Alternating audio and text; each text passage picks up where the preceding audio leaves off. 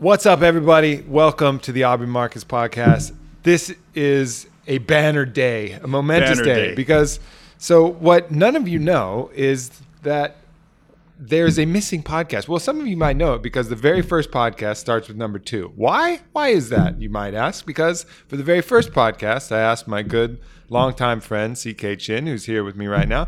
I asked him to come over and record the very first podcast. Well, we put the microphones backwards on that podcast. Yeah. So it sounded like garbled gobbledygook. Yeah, like so, they were catching a hidden recording of us talking in the other room. Right. Like it was like some sort of secret. Yeah, like a phone tap through the wall. That's right. It was awesome. Some fucking secret shit. So we didn't ever post that. So that's lost to the world. But now, finally. It's out there somewhere. Somebody on the internet has it. But now, finally, we get to go and have a real one and do this for real. So welcome, my friend. It's a pleasure to have you. One of the most hardworking dudes. You owner of a current restaurant, Swift's Attic, about to open another one. Wu Chow. I'm fucking stoked about that too. We are too. Everywhere you're at is like my favorite place to eat of all time. And we always have great conversations and good laughs. So yeah, for sure. Glad to have you here, brother. Man, I'm glad to be here. And another thing too, Aubrey Marcus Podcast just crossed 1 million downloads. That's cool. First podcast since we crossed 1 million downloads. This is like a lot of shit going on. It is. The timing is right. It's a banner day. It is a banner day. Banner day. That is awesome. Yeah, for sure. Well, let's go in a little bit because one of the things that I think I started off talking about that last podcast for you is I appreciate anybody who takes whatever they do to the level of greatness. You know, they just go all in on that shit. And that's something that you've exemplified every time I've seen you, you know, show up and do what you're doing, and it happens to be the restaurant business. But, you know, where did that come from? And, you know, what is your general philosophy on that that allows you to get there? You know, I think that there's something to be said about finding what you want to be great at first. You know, every day I think about when I go to work and the hours that I work. And if I happen to meet up with somebody later on and they're getting off work, I don't realize how blessed I am, how lucky I am that when I speak of work, it comes with such a positive connotation. Like if I tell somebody that I was at the office till late last night, it doesn't come with a burden that says I was at the office late last night. Like woe is me. Yeah, working for some schmuck. Exactly. Well, even if it wasn't, even if it was working for someone, I mean, I listen to some of, you know, your employees that come by and say they love working at Onnit. And those guys, and I'm not buttering you up, by the way, I'm legit. And it's saying that somebody that can look and leave their job and say that I respect who I work for, I respect what I do. He's helping me, Juan, for instance, he's helping him develop a branding of his own underneath an umbrella that you've provided. It allows you to be passionate about it as composed as that thought is, as you've put together, you've allowed other people to kind of blossom. Sure, and so there's a thought process that says for me, I don't think a lot of people take the time to find what they want to be great at. You know, I think there's a lot of the idea that has the mentality that says that you have to work at a job to make money and then you have your passions on the side and never the two shall meet. And I think that, you know, I took what that cliche guidance counselor probably told me in fourth grade and figure out what you'd be willing to do for free. And then you'll never work a day in your life type of thing. And I took it to heart and I just realized, like, what am I good at and what do I enjoy? And it all like lined up with taking care of people and having great conversations and meeting great people and networking with people. And all these things had a common passion, which was I just love to eat. And so at the end, you know, I mean, Wu Chow's a perfect example. It came from completely selfish terms, which is I've been in Austin for 12 years. I don't know where I can go get really good Chinese food. So I said, you know, and I'm open. For people who are just listening, CK's Chinese as fuck. Yeah, I'm aggressively Chinese. I'm overtly, as they call it. I'm overtly Chinese. There's no hidden Chinese about it. Other than the fact if you told them that I'm 6'5", yeah, they're like, wait, what? But, you know, otherwise. I mean, people are seeing Yao Ming in this era, though. Yeah, you know, exactly. It's not like the old days. That's true. That's true. But, yeah, so I really like what you're saying and how you're describing it because you found what I would call the vocation, and the vocation is, you know, running restaurants, but that it combined a lot of your passions and it's in line with some of your mission, which is to create, you know, well, you can describe your own mission, but that's to me the three areas that you look at. You look at your mission, like what you want to leave the world as, what you want your impact to be, and then you look at your passions, what you enjoy doing, and then you try and find a vocation that's going to be the bridge between those. Hopefully it accesses your passions, but maybe your passion is something that definitely can't make you money. That's cool too. Right. But at least your vocation should serve your mission. That's right. At the very least. And you found that in running a restaurant. It's just kind of combined many things, which is same for me. I found it in running this company. And I also think you make a good point. You know, it's not about whether you work for someone or be an entrepreneur. There's so many people in these kind of business self-help things that it's all about entrepreneurship. Like they put that up as the ultimate pedestal. And that's great. You know, it has its pluses and has its minuses. But if you're plugged into a movement and a shared mission of something you believe in, that's great too. You know, it's not that everybody needs to be CEO of their own thing. You know, not everyone is suited for it. I mean, to be completely honest, there's a certain degree of insanity that comes from running your own business. I think there's a degree of what I was called that you're treading the line of arrogance and confidence and a degree of just blind faith in yourself. Because, like, for me, I mean, restaurant is one of the most highly failed businesses out there. I don't know if it might be the next to, you know, drug dealing or something that you get. That is super successful. What do you mean? But people get shut down instantaneously, like randomly. But at least they make money first. That's true. That's true. Restaurants never make money and then get shut down. Yeah, and so there's an idea that says that. I'd look at that and stare in the face of it and says, well, yeah, but I'm not going to fail. Yeah. Or either that or I'm not scared to fail. I think there's a difference. I'm not scared to fail at this point. I have enough confidence in myself that I think I know what I'm doing. Scared to fail is such an interesting thing because I think there's as equal, if not greater, a scared to succeed type of thing. And I was trying to track that, but it really all goes back to a fear of failure. But what I found when I really tracked that deeper, like why people are afraid of that, it's like people are afraid of not just failing, but failing when they really go all in. Right. Like when they've put 100% into it and then they fail, that's what they're really afraid of. So in a relationship, people will hold back some of their emotions like, I wasn't really all in it anyway, so if it fails, it goes down. And, in business endeavors, they'll put, you know, some of their resources in it, but they'll be hedging their bets a little bit. Like, you know, I was just trying it out and learned a few things. Right. But what's terrifying for people is going all in and failing at 100%. But the irony is you can't succeed unless you go 100%. 100%. And the thing about it is, you can't succeed at the level that in your mind you would like to succeed at. Yeah. You know, or when somebody describes success. And when you're going back to your point about not everyone is meant to be a CEO, it's, you know, I have a skill set. We all have skill sets. And the idea is to say that what skill set can we come together with to create a company and share that. I mean, I think there's a degree of, for me at least, for my company, of I had to slough off a lot of ego because there was saying that there is some talent in being able to convince good people to come work with me, but by and large, you know, I'm a coach trying to coordinate this kind of orchestra of 1,900 moving parts, and so you have to recognize that.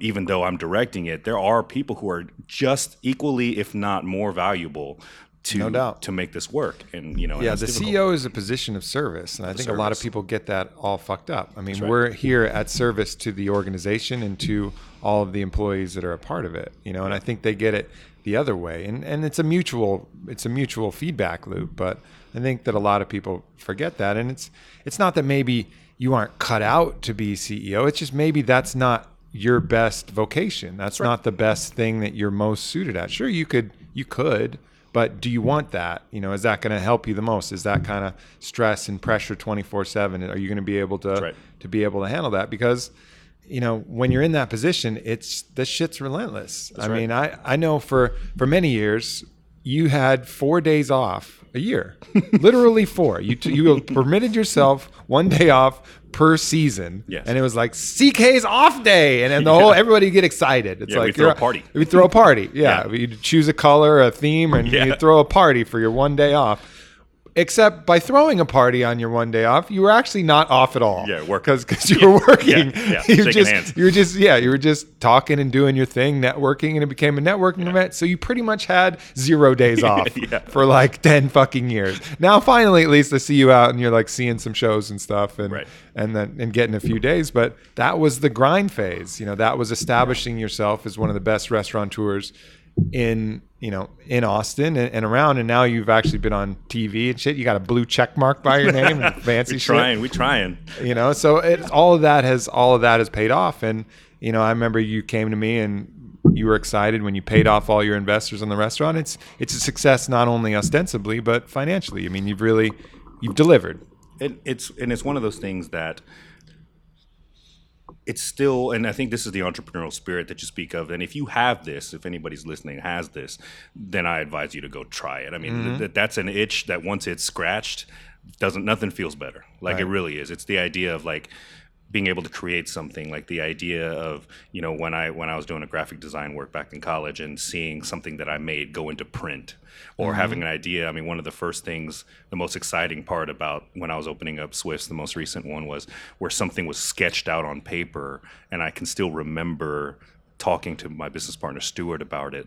And then that was over dinner. And then that afternoon, I came up with the name, literally driving down the street to go, hey, what about Swift's Attic? And that happened. And then, you know, we got our sign. And then it's kind of like every time you see it, you go, man, I remember the day that I came up with that. And it's just magical to me. You know, it's something that's the best shit. It's the creative process of it. The rest is you know, it can be fun too. But for me, like if I conceive of a product or conceive of the brand, like I remember the conversations with Bodhi when I was talking about Onnit. Yeah. And the name became Onnit, you know, and I was like, let's just fucking call it on. I'll double the ends and make it a noun and we'll roll with it. You know, these moments that happen are the real treasures or a product. Where you know, like our hemp force protein, you know, at first didn't have a name, but it was a recipe, and that was one I actually got to make in my kitchen. It was cocoa and it was hemp, and I'm blending stuff. It was coming out terrible. People were tired. I was wearing people out with my samples, you know.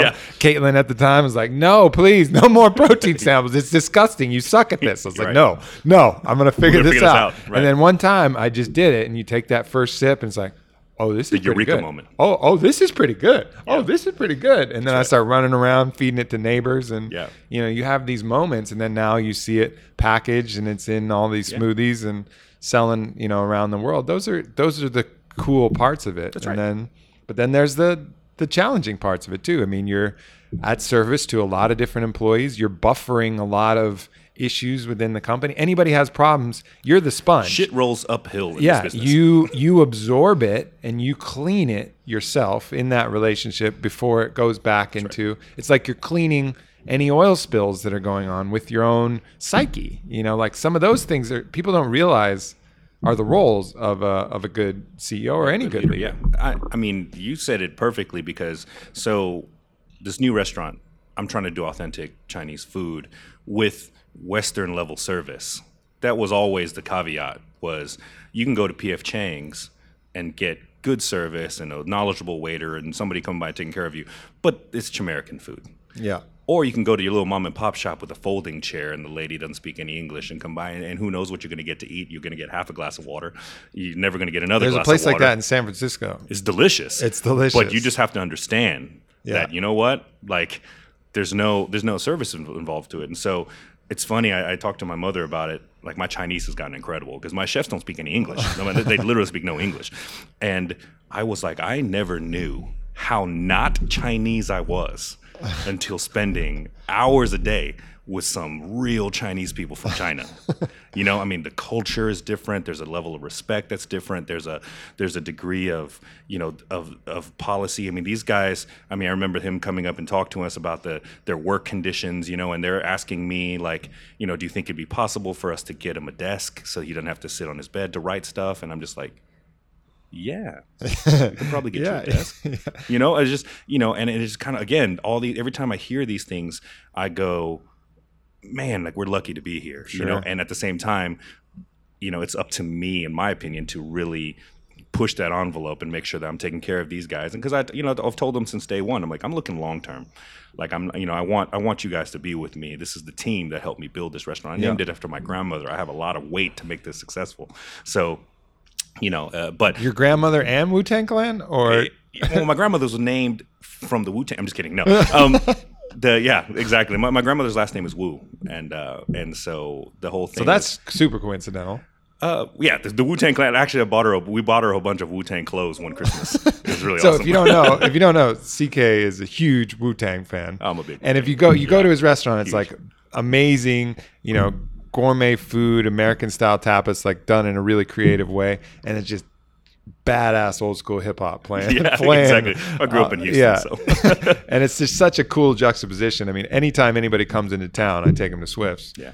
For the food, for the drinks, for you, for the service, but also for that environment. That's Wu Tang Clan was just always this chimera, this blending of what I would consider my two cultures. You know, the joke. I mean, there's a real famous chef, TV personality, Eddie Wang, that talks about being a rotten banana. You know, that's kind of like with, you know, having this nice brown bruise, black marks, you know what I mean? And so, you know, I'm deeply rooted in kind of hip hop culture just because of my upbringing and everything. But, you know, I'm, like I said, just got it, rotten Chinese. Banana, yellow, and it's got the brown. Yeah, exactly. I see what you're saying. Yeah. And so this idea is that, you know, the Wu Tang Clan was always, for me, I'm like, yo, they're playing old kung fu clips. I know that movie, and then they're rapping over it. Like, this is dope, you know. And so, for me, it was always a thing. And then, you know, this year they're coming to Fun Fest. I had the honor of meeting Raekwon, the chef, last South by Southwest. Got in touch with their people, so we're trying to get them to come in and have dinner.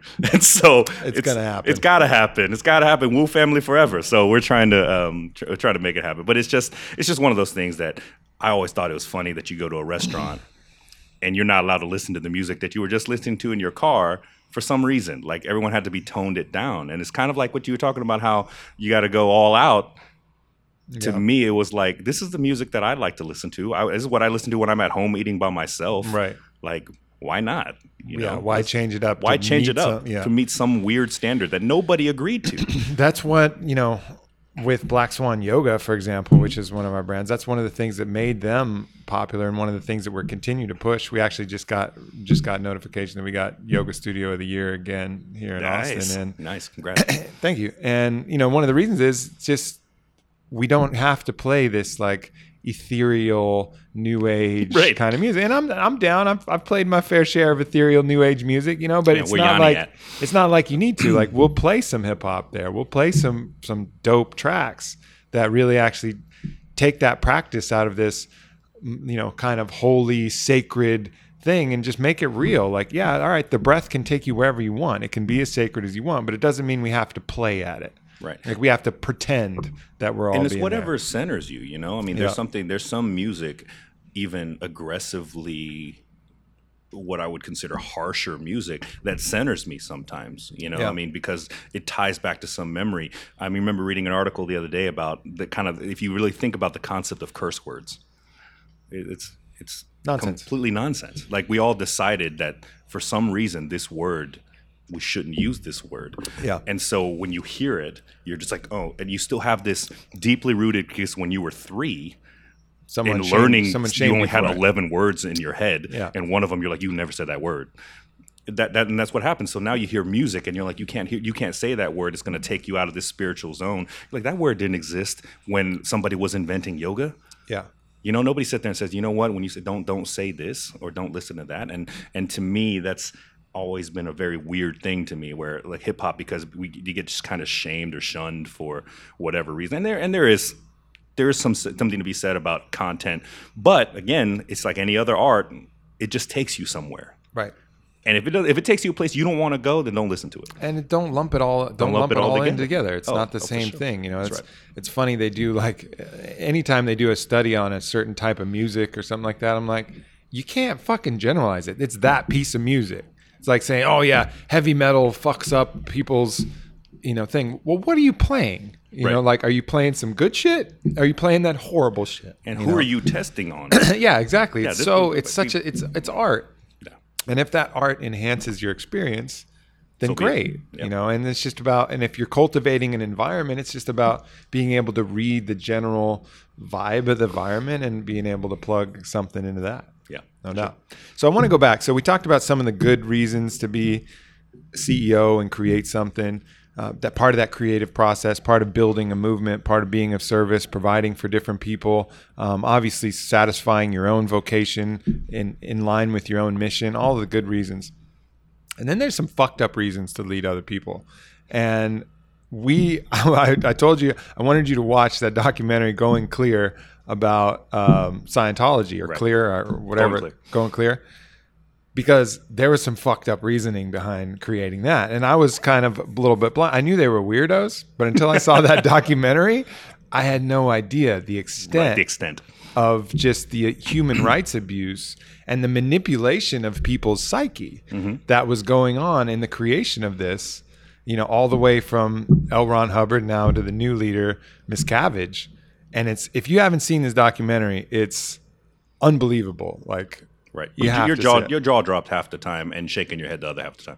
Yeah. I mean, it was really unreal. So, I mean, basically, so the premise of Scientology, they created this system that somehow is like a very poor man's EEG type of system where it's measuring brainwave activity. Yeah, you speak to an auditor.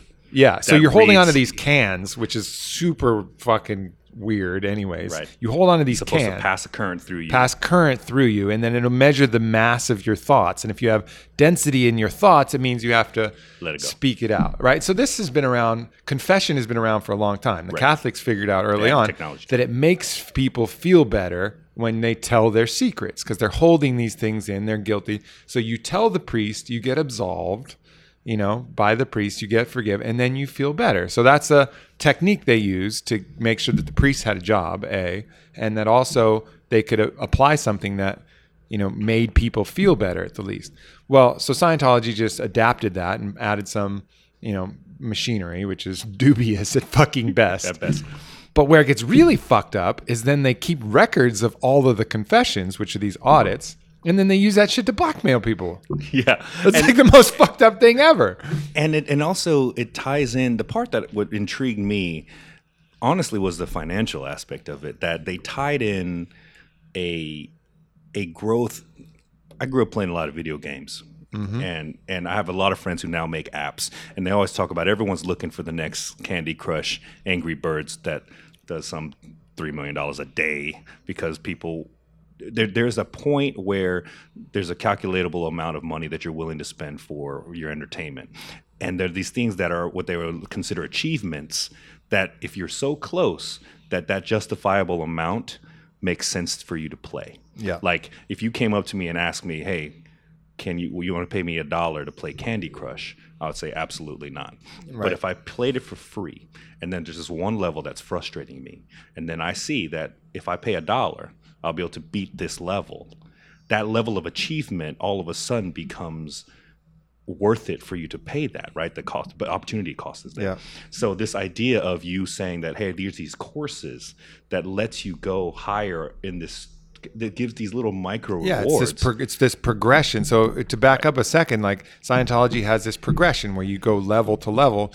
The middle level being clear, which should be the end level. In theory, right? Yeah. So you're getting more and more clear and you get certifications and everything and you're paying the whole way up. But you're not actually like really learning anything. You're just giving these auditors more information that they can use against you and fucking mindfuck you with later. Right. Right? So you're just confessing more secrets to the absolute worst people you want to give secrets to because they're going to manipulate you with. Well, the tenet of it was saying that you need to reserve these because it is a very aggressive belief structure that says that this belief structure, we need to defend aggressively this belief structure. So if anybody attacks it, rather than be defensive, you attack back. Yeah, it's viral. Like it feels like in a biological sense, you know, there's some things that just go by and decompose, and then there's some things that go out and attack. Like, yeah. And this is that it. It's like if something prods at it rather than becoming defensive.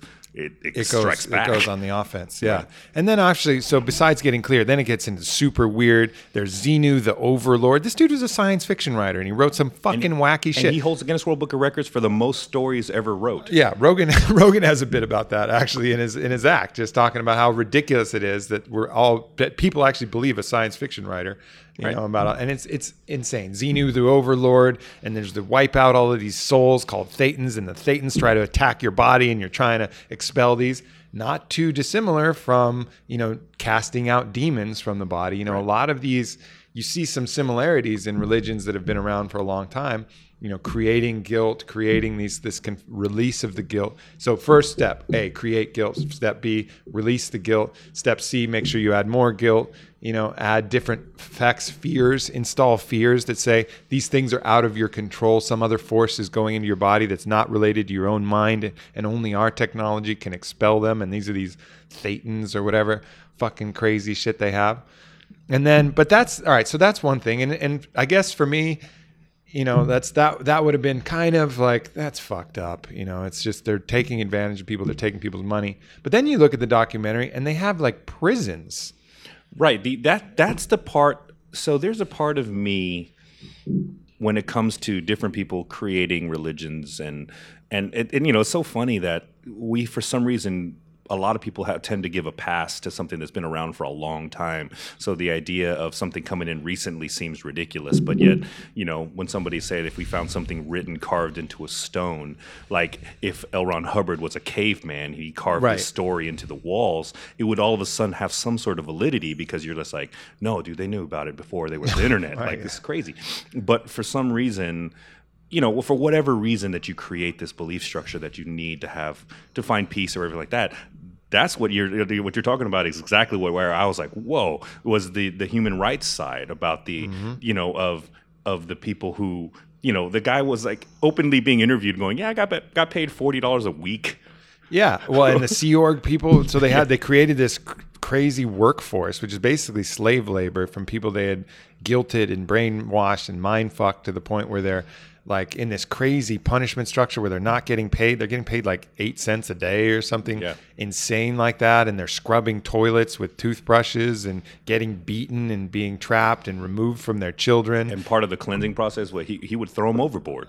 Yeah. Like off the boat. Off 30 foot fucking just throw them overboard. Just this crazy paranoid, delusional, controlling system that it was somewhat voluntary. Like the people were so brainwashed, almost like this crazy Stockholm syndrome where they felt so guilty for what they were doing that they were willing to do it, but they still had bodyguards to prevent them from doing it. So whether they were willing or not, that line is kind of blurred. And even they were saying like, yeah, I think we would have stayed even if we could have escaped, but there were bars and there was guards, but I think we were doing it willingly. Like they didn't even know. They were so fucking screwed up in the head. Going back, you know, this is kind of a nice little segue into what you've started the conversation with. There's something intoxicating about meeting someone extremely passionate about something, like deeply convinced about something. It's intoxicating. It 100% is. There's a part of you that sits there and says that when you talk to somebody, that someone can sway you. You have to have a lot of wherewithal to not be swayed by anything. And matter of fact, I don't know if that's necessarily a positive quality, is to never to be swayed. You all to have such level of, you know, arrogance that you say that I know everything of all times. You know, you're not an omniscient.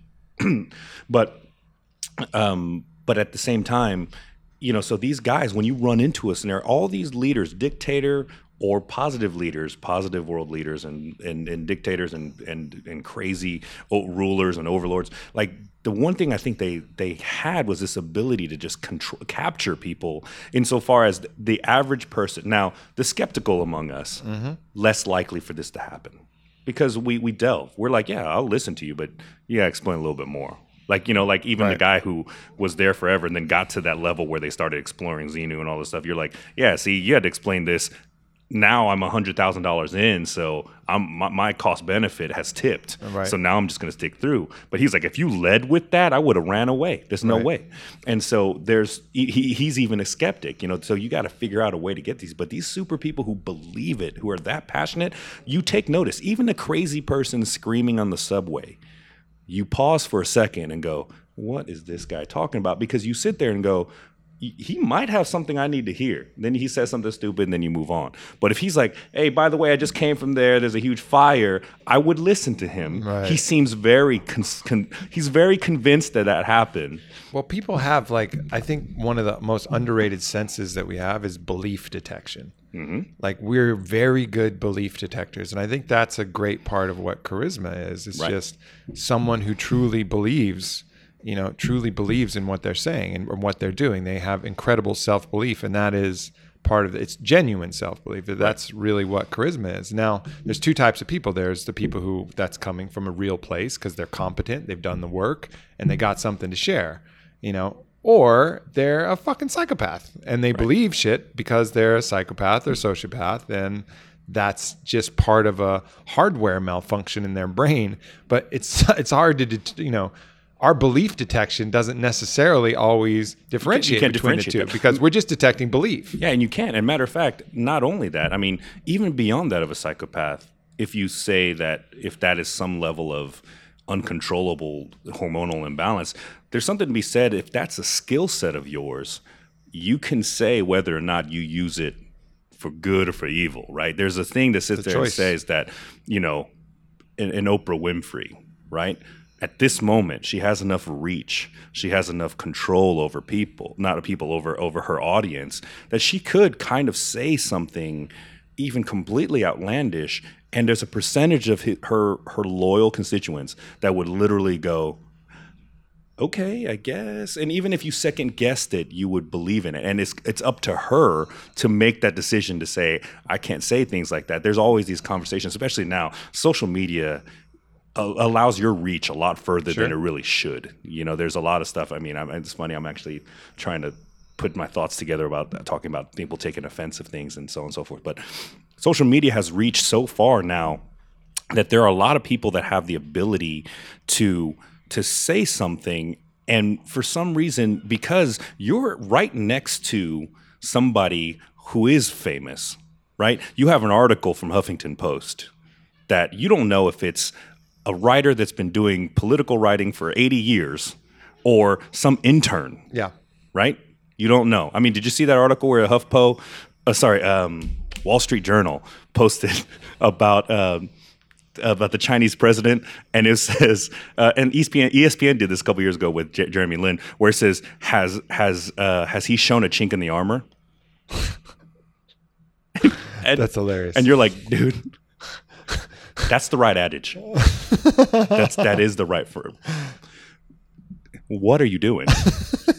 You know what I'm saying? And you know, I don't take offense to it. I laugh. You know, but at the end of the day, but what I'm saying is that so people had an uproar because they're like, this is the Wall Street Journal. Yeah, like, you know? You can't talk about a cheap African American as niggardly. Right. Even though it's not the same word. It's not the same word. Not the same word. And it's just kind of like, you know, an offense can, you know, there's a great phrase from Ricky Gervais that says, offense can only be given. It can never, I say only be taken. It can never be given. And, you know, for me, there is a semblance of that kind of coming from this reach and this idea that somebody can have this type of reach and have this type of control. You can use it for evil, and so you talk for ulterior motives, right? So you have someone like L. Ron Hubbard, who is a great storyteller. Presumably, I've never read his 12,000 books or anything like that. Right. Presumably, he's a great. I see some flaws in his storytelling. Yeah, right? I see some fucking errors, but okay, right. Yeah. But he's presumably he wrote a lot. And so, at this moment, he writes in Dianetics. To make any real money, you start a religion. Yeah. And then he does that. And then he starts a religion. And then he withholds all of his taxes. And that other crazy story about how, you know, again, going on the offense, they owed $1 billion to the IRS. Well, instead of paying, they just decided to launch 2,400 lawsuits against the IRS, use that as a negotiating ploy, and they fucking beat the IRS. And now they got tax free. That's never happened other than that. Yeah, I don't know if that's ever happened. It's like the only person ever attacked the IRS. Beat the IRS and win. Yeah. But it's coming from this crazy place. And what it exposed to me was that there is like, I feel like human beings, all of us have software vulnerabilities. You know, like if we were an operating system, you know, we're like Windows 98. Like there's some porous ass shit in there. Right. And there's ways and systems that people can exploit to get in there and really fuck things up and implant a virus that will suck out your money, your resources, and send you on this downward spiral. And I think, you know, something that we should all take a look at is like, take a look at the human operating system and put up our own firewalls. Like, absolutely, figure out ways that we can say, okay, this is wrong. You know, like these different ways that people do. I mean, Scientology was involving in this guilt and guilt release mechanism. Add guilt, release guilt, add guilt, release guilt. That's one of the huge, huge vulnerabilities in our operating system, because inside our own heads, we have this incredibly harsh judge. All of us do. This critic that is constantly criticizing what we're doing, loving ourselves conditionally based upon the actions that we do. And so anything externally that validates that voice of the judge inside is like a hack into our system, and it validates that. And that's the same with an abusive relationship. Someone treats you bad, tells you, you know, you are whatever, diminishes who you are, judges you in that way. If they can do it in the right way, subtly enough, they will tap into your own kind of judge inside your own head, and then you will internalize that. Yeah, I deserved that. That's the kind of thinking that goes on. And then you will look to them for the release, the validation of that love that'll come back, which is the guilt release mechanism. And that's a fucking mechanism that all of us need to track, whether we're doing it to ourselves, and especially if somebody else is doing it in a relationship or a fucking religion or whoever, your employer, whatever. Beware of that guilt and guilt release mechanism, because that is a huge software vulnerability. And I think that also, you know, it's a great, you know, I've never heard it spoken in a technological way as much as a techie nerd as I am. It's funny, I always look at it, I talk about how it fascinates me when I see humans, when I look at the humans as a human animal, right, as an upright primate with the, you know, in enlarged frontal lobe, right? The idea that we're just smart animals that are capable of, you know, amazing things. But there are certain things that we're still hard-coded, hardwired. I joke about it because every time I think about when I leave the movie theater, and we've got a movie theater full of hundreds of people, CEOs, you and I watch a movie, we've got two business owners who are successful, who have done our things, and then everyone piles into a room to expel waste. It's, if I looked outside and I saw 78 dogs lined up for a tree to go pee at this one tree, it would be mind-boggling. There's a simultaneous, the thought process of intelligence, of organization going, what in the world is going on? While at the same time recognizing that this is a very normal thing, so why wouldn't they? Right. Right? But it's the idea of witnessing that, to me, every single time my head goes that direction, going, this is the weirdest thing in the world to me. You know, it's, and these, it's these hardwired things that make me think about, because anytime I do things, something involuntarily, other than breathing, sneezing, whatever, sure. Well, even sneezing to a certain degree, like, I try to find the source of that, like why that happened, you know? Yeah, to be free of the compulsions that are... I mean, right. Some autonomic functions, as you said, are necessary. But be free and become aware. And that's real freedom, you know, is being aware of the compulsions. And the irony of this religion, they're talking about getting clear, but meanwhile, they're laying traps all the way through different fish hooks that are in people's spines. And it's simultaneously, it's pretty brilliant if you think about it, because that... It's like you set a bear trap to catch a bear. You know, you set a mouse trap to get a mouse, and they're setting a lot of mouse traps. They're not trying to catch a bear in this. You know, even though somehow they caught a couple celebrities with this thing, a lot of them actually randomly. But that proves the power of the psychological side of it, because we are just hardwired to, like you said, to have these flaws in the system. And it could be someone this high who has made this level. I mean, you think about it in terms of, you can have a Marine who's had 100 hours of real battle-driven, you know, hardened experience, and he still could be scared of heights or the dark or something, because that happened and you're hardwired from when you were... three or whatever reason. You know, I have a friend of mine who's twice the size of me and is scared of snakes, even this big, even one that he could kill accidentally with his toes, you know, and he's just terrified of them. And it's just kind of, I'm just terrified that there's someone that much bigger than you. Right, exactly. That terrifies me already. Well, going back to the celebrities though, you know, I think that they made a good point there, is that celebrities, like all of us, especially actors and people along that, they have insecurities, like everybody does, you know. And so if you're capitalizing on those insecurities, providing a way to, you know, get past those, then as soon as the mechanism starts in play, and as soon as you have confessions and there's actual dirt there, and then there's a public profile, and then there's you have incredible leverage, and then you're fucked. I mean, there's a lot of rumors that this whole John Travolta gay masseuse thing that came out was due to the fact that he was going to leave the organization, you know, that he was going to bounce, and then all of a sudden this thing flares up, and it's like, hey, by the way, motherfucker, we got you. Yeah, you know, we got you. Yeah. Sorry, don't forget. Yeah, right. you just confessed all this stuff. Yeah, it's like if you took out that little portion of anonymity at confession for the Catholic Church, and you're just like, wait, hold up, what? I just said all this, and they're recording all of it? Yeah, they're recording it and can use it against me? It's like, I mean, whoa. It's really crazy. And I think there'll be a time where, obviously, they have entrenched money, and I think they made the point, like, they're just kind of cool letting their numbers dwindle now because they're so rich because they bought all that real estate. They bought tax-free real estate. They got billions of dollars all over the world. Yeah. But it's just this weird force that still is out there. It's one of these anomalies in humanity. Like if you're looking from the alien observation station, hypothetically, of course, and looking down like, whoa, look at this fucking Scientology phenomenon. Right. You know, they really, it would just be boggling. And it's funny you say that from an observation from the outside looking in, because, you know, again, that is always the argument. That is the X factor in the argument when you talk about religion, is that at what point do we determine whether or not my belief structure is valid enough to become one? You know, like I think The Simpsons, right? That made was it The Simpsons? Maybe it's The Simpsons, or maybe, no, it was The Family Guy, that they had a religion to worship the Fonz.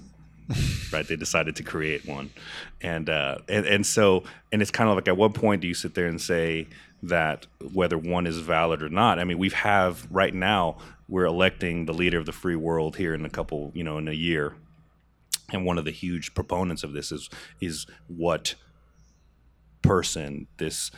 What belief structure this person right. has, because there's some inherent things that are tied to it, and that's what they say. But for some reason, it's, again, if someone says that I believe something that was invented 6 years ago, you'd be like, wait, this guy's a lunatic. Yeah, for me, it's I don't struggle with that, because for me, any religion should have a very simple criteria that the tenets of it, the core truths, all of that can be reliably achieved, accessed, and understood by everybody. Like, they should be able to access those truths themselves without even, you know, without being prod and led down and without needing certain hierarchy of people. Exactly. So, you know, if other people aren't reliably coming to the Xenu the Overlord story without seeding Xenu the Overlord, you know, if everybody was like, you know, everybody in meditation on their own without hearing was like, man, I got this download about Xenu the Overlord and these Thetans. And I'd be like, okay, well, I guess there's something out there about that. Yeah. But one dude came up with that. Right. And nobody else is coming up with that except for the people who heard it from that dude. Right. That's not a valid religion. Right. Like, you need to be able to reliably get to, and of course some people might have more access than others, but basically reliably get to the core truths. And then it becomes a show not tell religion. There'll be people who can help bring you to the library and where you can read from, you know, and that's any good religion. Yeah. And I just think that, you know, so that the conversations that happen about these type of, about an organization like that, I think it's such a fascinating sociological, psychological experiment to watch that, to, you know, or study, to watch that documentary, because you really had to look at it and go, you know, where were these people in that moment in their head? You know, I mean, I look at it, it's just like how we give premise and we give grounds and value to people who recognize injustice and rise up against it. Mm-hmm. You know, at the same time, it's like there is an equal, not equal, there is a poignant amount of almost respect, morbid curiosity that comes from recognizing someone who sees an opportunity and takes it to that level. There's a part of me that goes, like, I'm in awe, not in a positive way. Right. I'm in complete awe that this guy saw this opening and then just ran with it. You know, like, there's all these thoughts. There's thoughts like that. The guy who invented the pet rock. You know, I think about that and I'm just like, man, like, how long did that take? You know, and he did it, and he made however much money and moved on with his life. And again, that might be my entrepreneurial brain, but I sit there and I say, how, like, where did this guy come up with this and see the road you're supposed to take? I think that about, you and I had that conversation over dinner a little while ago to say, you know, where do you see, you know, how, what eyes do you see? Like, you know, do you, when you, what do you see through your eyes when you look at a company and you look at where to take your brand and where to take, you know, this, what, how to take this direction? And some people have that vision, mm-hmm. and some people don't. Yeah. And for him to have that vision and simultaneously be enough sociopathic that he doesn't recognize this as being wrong. Either he does, or he does that he doesn't care, or he, which I feel more realistically, he just really doesn't even see it. He's blinded. He's by blinded. His own. Just says that this is necessary. You know, you crack a couple eggs to make an omelet. That's just a necessary thing. Yeah, all these rationalizations and justifications and all of these things that allow people. I think people are inherently good. I really do believe that. I think deep down they. You know, we have to operate from, it's very rare that person that's intentionally doing evil. Agreed.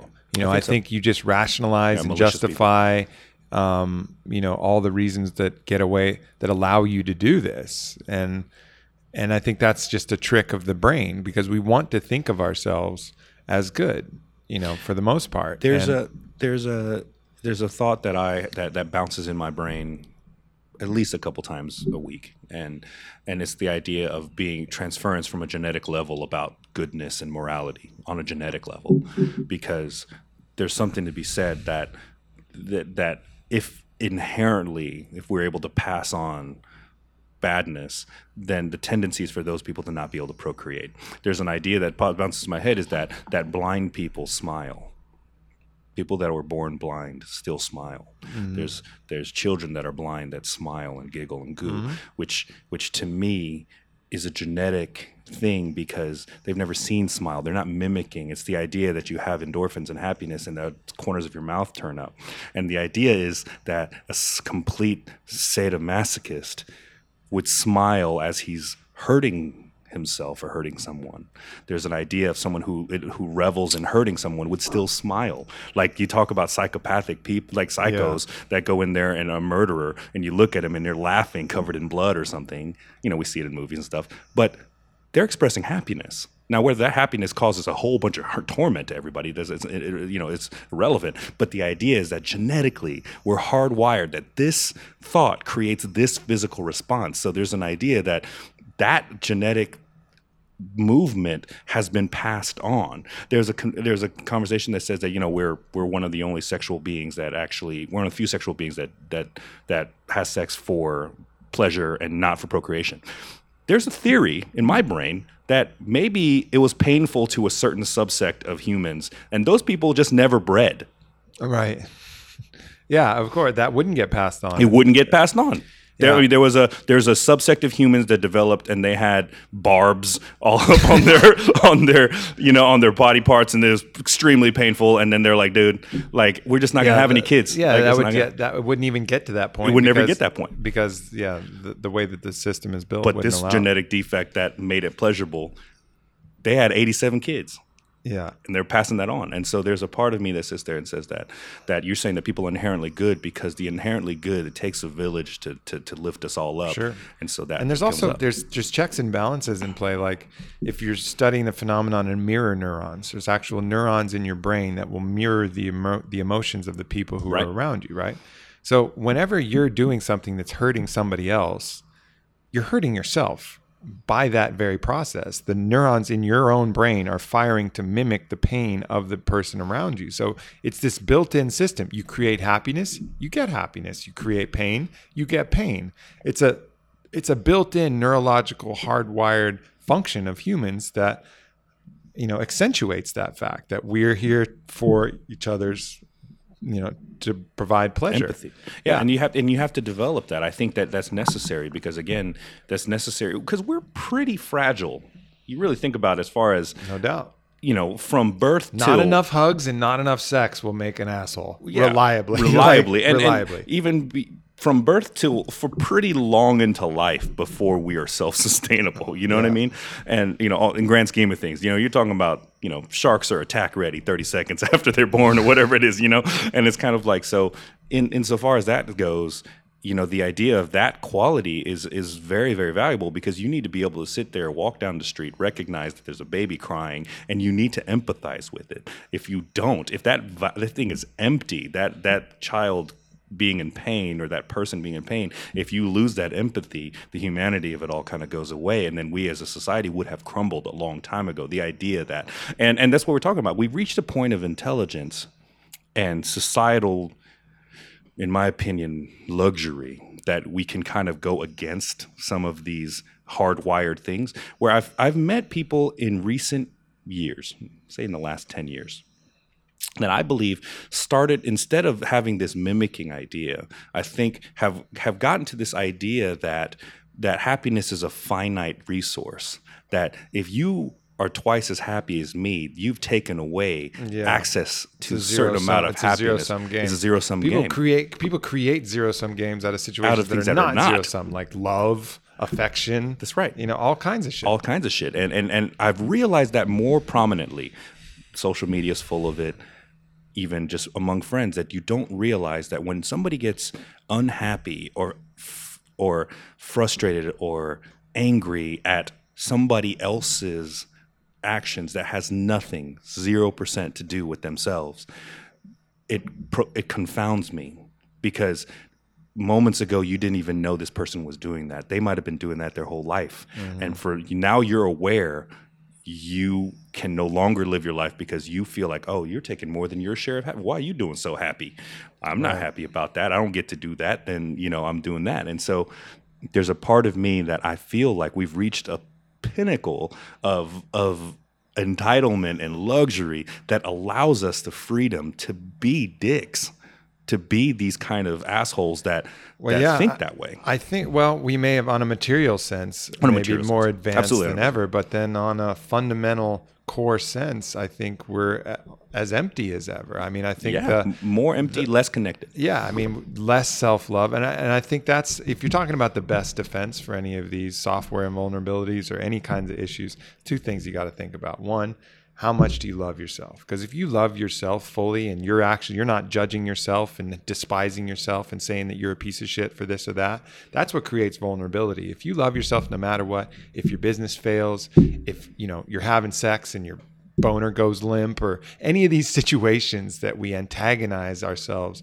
brutally for, if we mitigate those and we love ourselves evenly and say, look, I'm imperfect, I fuck up all the time, but that's cool. I still love myself. I know who I am, and I love that. I love that being. That's the best defense. And then the best motivation, you know, for me, and the best way to make sure you're doing what you want is to have genuine empathy. Like, if you really care about the happiness of others and you love yourself, you got 99% of this shit figured out. The rest is going to be fucking gravy, because you're going to have the defense and you're going to have the motivation to go out and do some good shit. Self-love and empathy.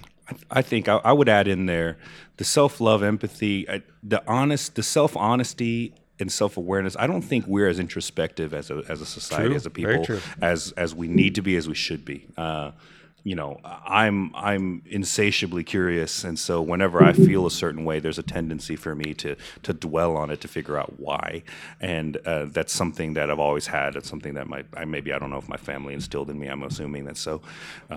I'll have to think about it. Just the idea is that the introspection that when you look at something and you feel a certain way about something, this what you love or don't love about yourself, you should introspectively dissect that, break it down, and get it down to its empirical level, because I think the tendency is for people to not realize what truly is making them happy and what truly is making them unhappy, and they sit there and they think, for instance, you know, for whatever reason you do action A because you think action A is what happened, but the action A has 17 rewards to it, and you only need one of those 17. You have 16 different things that actually cause harm, so maybe you can just pick one that has that exact action. Yeah. You know, it's the idea that I don't think enough people, I mean, relationships is a perfect example where you're looking for someone who understands A, B, and C about you, but you don't realize those things about yourself. You don't know those things.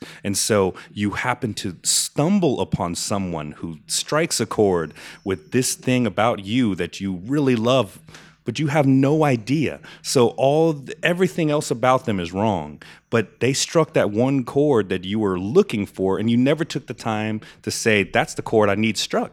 Or maybe it's not the chord you need. Or maybe it's some deficiency or something that you're not providing yourself, 100%. That you're using a surrogate to get, and then you get all crazy, and it's like that country song where you're shining lights on the door and throwing beer cans at her shadows. Right. You know, you get all kind of fucked in the head. And right.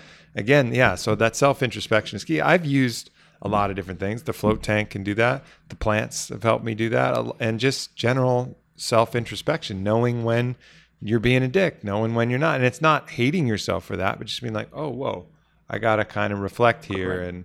and see where my force, you know, the impact that my force is having. Yeah, we've reached a level of ego as a whole. I think that there's come the degree of solipsis that's kind of like we're in the center of our own universe, and we should be. But there's a part where you don't realize that even within yourself, a little mini universe affects the actions that happen beyond. I mean, for me, I'm generally pretty even keel, but you can tell, you know, my family went through some tragedy a couple of weeks ago, and I was a little on edge, you know. Sure. I couldn't deal with stress the way that I've always dealt with it, and it's kind of like one of the things that I had to combat it. Like, I had to realize that I sat there and say, this when I'm normally doing this, but today my reserves are low. No doubt. So I'm not going to deal with this. How helpful was it for you? I've been noticing you've been writing a lot of poetry lately. How useful is that for you as far as processing these emotions? It is one of the more cathartic things that I can do. Poetry, it's one of those things, again, whether or not you're good or bad at it is completely relative, right? I mean, it's objective, subjective. And so for me, it really is the idea, in order for you to write or to draw or to do anything, you have to align your thoughts. Like, you have to sit here and collect everything, put it in a way, and then execute it through this vessel, whether it be art or whether it be writing. And so for me, writing is a way for me to sit there and go, how am I feeling? Yeah. I know I'm sad, but what am I sad about? Yeah. Like, oh, I'm sad about this. This is why. And so what words can I use to express that? And it forces you to really solidify these things. And again, perfect example is that release, right? That guilt release, the idea that I can take this, where this pain is going, box it up, take it, put it into this little thing, and then send it out to the world and be free of it. It's so cathartic for me, because it is one of those things that I have the tendency to just need to get it out of my head. No doubt. Yeah, that's huge. It's something that I've gone back to a lot. And sometimes it's great to publish them, and sometimes it's great to keep them your own. But getting them out on paper is great. And I think for a lot of people who are hesitant to that, say, oh, I'm not a good writer, oh, I'm not a good artist. I think you got to look at, you know, the words. The words are not the craft of the poet, they're the obstacle. Like, they're just getting in the way of you expressing your emotions most clearly. The medium, the paintbrush, the pen, the charcoal, whatever, that's not your craft. That's getting in the way of you expressing what you're trying to express through your art. That's a symbol that's getting there. So just express it the best way that you can. All of these tools are clumsy. The words are clumsy. No matter if you're Shakespeare or not, the words are still clumsy. They're in the way of the pure ideas. And so just getting them out, you know, like, don't worry about your skill in this, in the symbolism. And then the skill and symbolism comes with you, just like any other skill set, just like any other muscle, comes from you. It comes from repetition. It comes from reading a lot more, because when you sit here and read a lot of poetry, then you go, man, I know exactly how this person is feeling. And then I never thought about expressing it that way. Or I didn't realize that I can express light by using dark colors or whatever it is, these skills. And so, you know, I think that you're absolutely right. I feel like people are scared because, again, this judgment, this insecurity, this idea that someone's going to say it's not good, and like, who the fuck cares? Yeah. You know, I don't think you're doing it the right way. I would care if I was doing it as a business. Yeah. And I'm concerned about it as a product, about whether or not somebody's going to buy it. Right. Okay. But in the end of the day, like writing a screenplay. Right. Writing a screenplay. So you say that you have to have some semblance of whatever. You don't know what you're doing. Yeah. But the other way around, for me, I love reading other people's poetry, and I love somebody who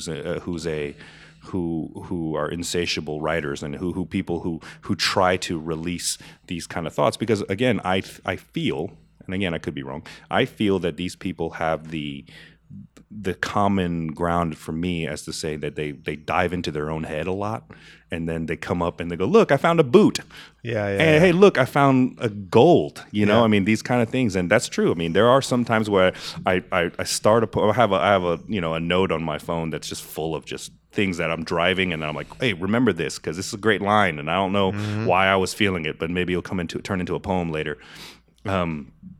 But sometimes it doesn't, but it's kind of like the idea of people who have that mentality of going into themselves and coming out with something, I think makes the world better. I think it makes them better, No doubt, my brother. No doubt. Well, people, if you're in Austin, go to Swift's Attic. For sure. Go to Swift's Attic. Follow this man, my good friend, CK Chin, online. What's your Twitter handle? SeekayChin, CK Chin, just spelled out. Thought that. And anything else, anywhere that other people can reach you and kind of reach out? I mean, I'm pretty active on social media. Wu Chow opens up shortly. Yeah. We're talking about, we're aiming for October if the city permits us. I might have to sacrifice a goat on the steps or something like that to make it happen. City likes that. Yeah, I'm pretty sure. But I can say that that's my belief structure. Yeah. Maybe we'll make it work. Zeus is hidden somewhere. Yeah, exactly. Within the city, but bowels then, of the city hopefully that works. But other than that, I love interacting with people, and I love this. I love what you're doing, and continuing on, and we'll do this. We'll do, my brother. Yeah. Glad we got to lay this down. Yeah, when you get back on here, I'll be on the billion podcast followers. Yeah, exactly. On that one. We'll go 10 million. Okay, guaranteed. 10 million. Let's do 10 million. Guaranteed. Done. I'll be here. All right, my man. Good to have you on. So much love, everybody. Peace.